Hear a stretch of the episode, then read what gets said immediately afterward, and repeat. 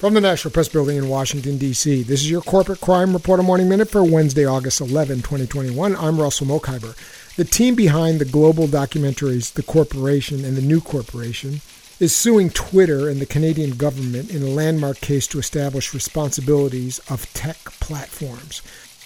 The case arises out of Twitter's rejection of boosted posts featuring a trailer for the new corporation. Twitter claimed the posts were too political, sensitive, and inappropriate to be promoted on its platform. Biden says Facebook allows too much free speech. Trump says Twitter doesn't allow enough. The overarching story platforms do whatever they want, and there's not much we, even a past and current president, can do about it.